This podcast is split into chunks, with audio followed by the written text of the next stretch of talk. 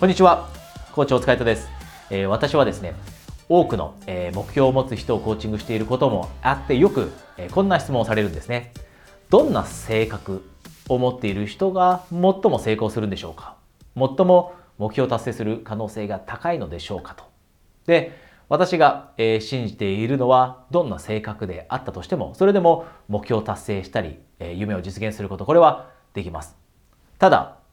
えー、楽観主義か、または悲観主義かという点で見ると、明らかに、えー、楽観主義の人の方が、えー、目標を達成する可能性は高くなります。ですので今日はなぜ、えー、楽観主義の人の方が、えー、短期間で目標を達成する、えー、可能性が高いのか、えー、3つの、えー、観点からお話をしようと思います。えー、まず1つ目がですね、勉強です。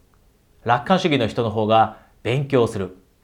えー、私たちが目標を達成するためには知識が必要になると思います。ある知識がなければ持っている目標っていうのは達成できないと思いますし、またはスキルが必要になります。で、その時には勉強ではなくて練習になるとは思いますが、この練習だったり勉強、これを、えー、する人というのは楽観主義の人の方が、えー、しっかりと勉強したり練習したりする可能性が高いんですね。で、それはなぜかというと、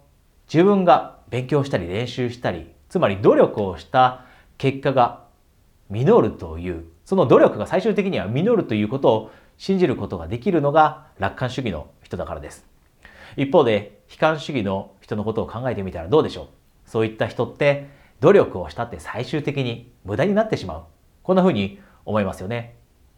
ただ私たちの目標、この達成に必要なのは日々していく努力です。知識ももちろん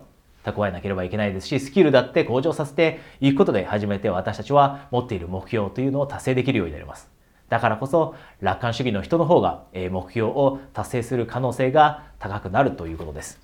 まず一つ目が勉強をしたり練習をしたりする可能性が高いのが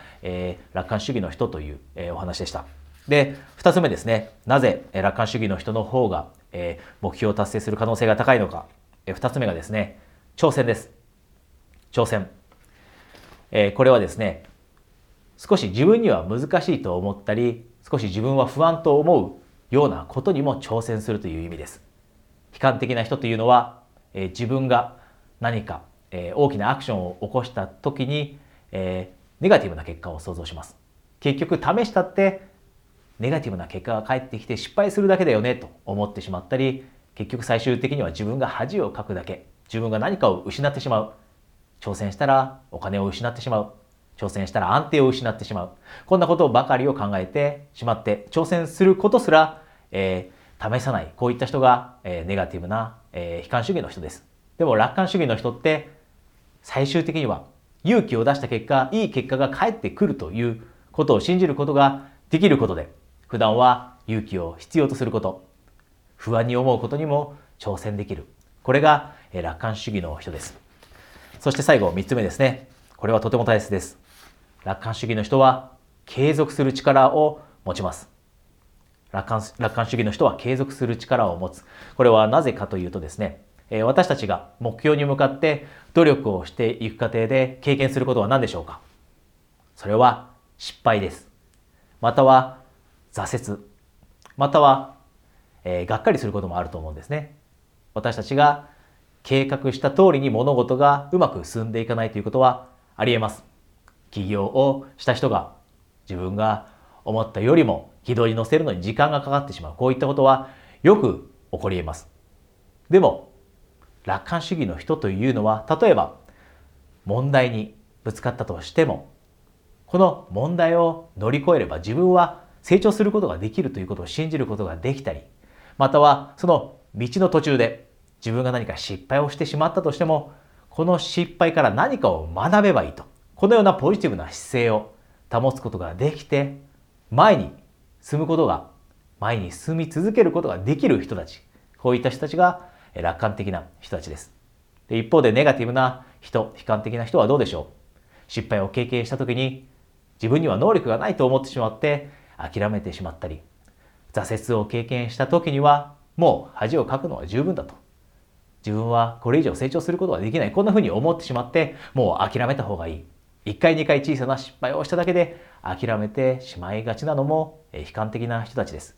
だからこそ楽観的になることで継続継続する力を身につけて目標を達成できるのが楽観主義の人たちということです。なのでですね、このビデオを見てくれている人も目標があるからこそこのビデオにえ今時間を使ってくれてるんだと思いますえ。そういった人たちはですね、ぜひできる限り、ぜひできる限りですね、楽観的になれるように、普段からできる限りポジティブなことにあえて意識を向けるようにしてみてください。え悲観的な人が楽観的な人になることはできます。ネガティブな人がポジティブな人になることはできます。で、そのコツというのが普段から、たとえ無意識のうちにネガティブなことが浮かんできたとしても、そのネガティブになってしまっている自分に気づいたら、できる限り今経験していること、今考えていることの中でポジティブなことって何だろうという、できる限り意識を、そして時間を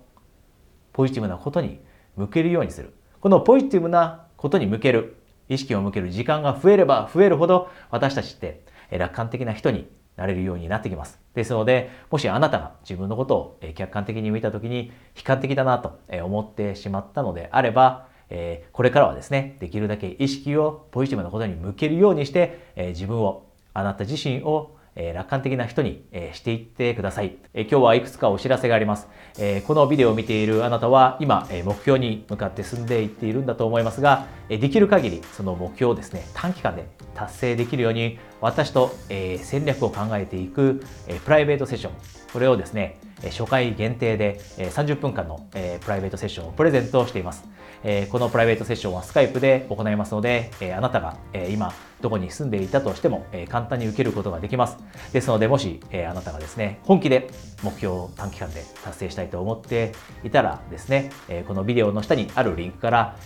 このプライベートセッション、プレゼントセッションにお申し込みください。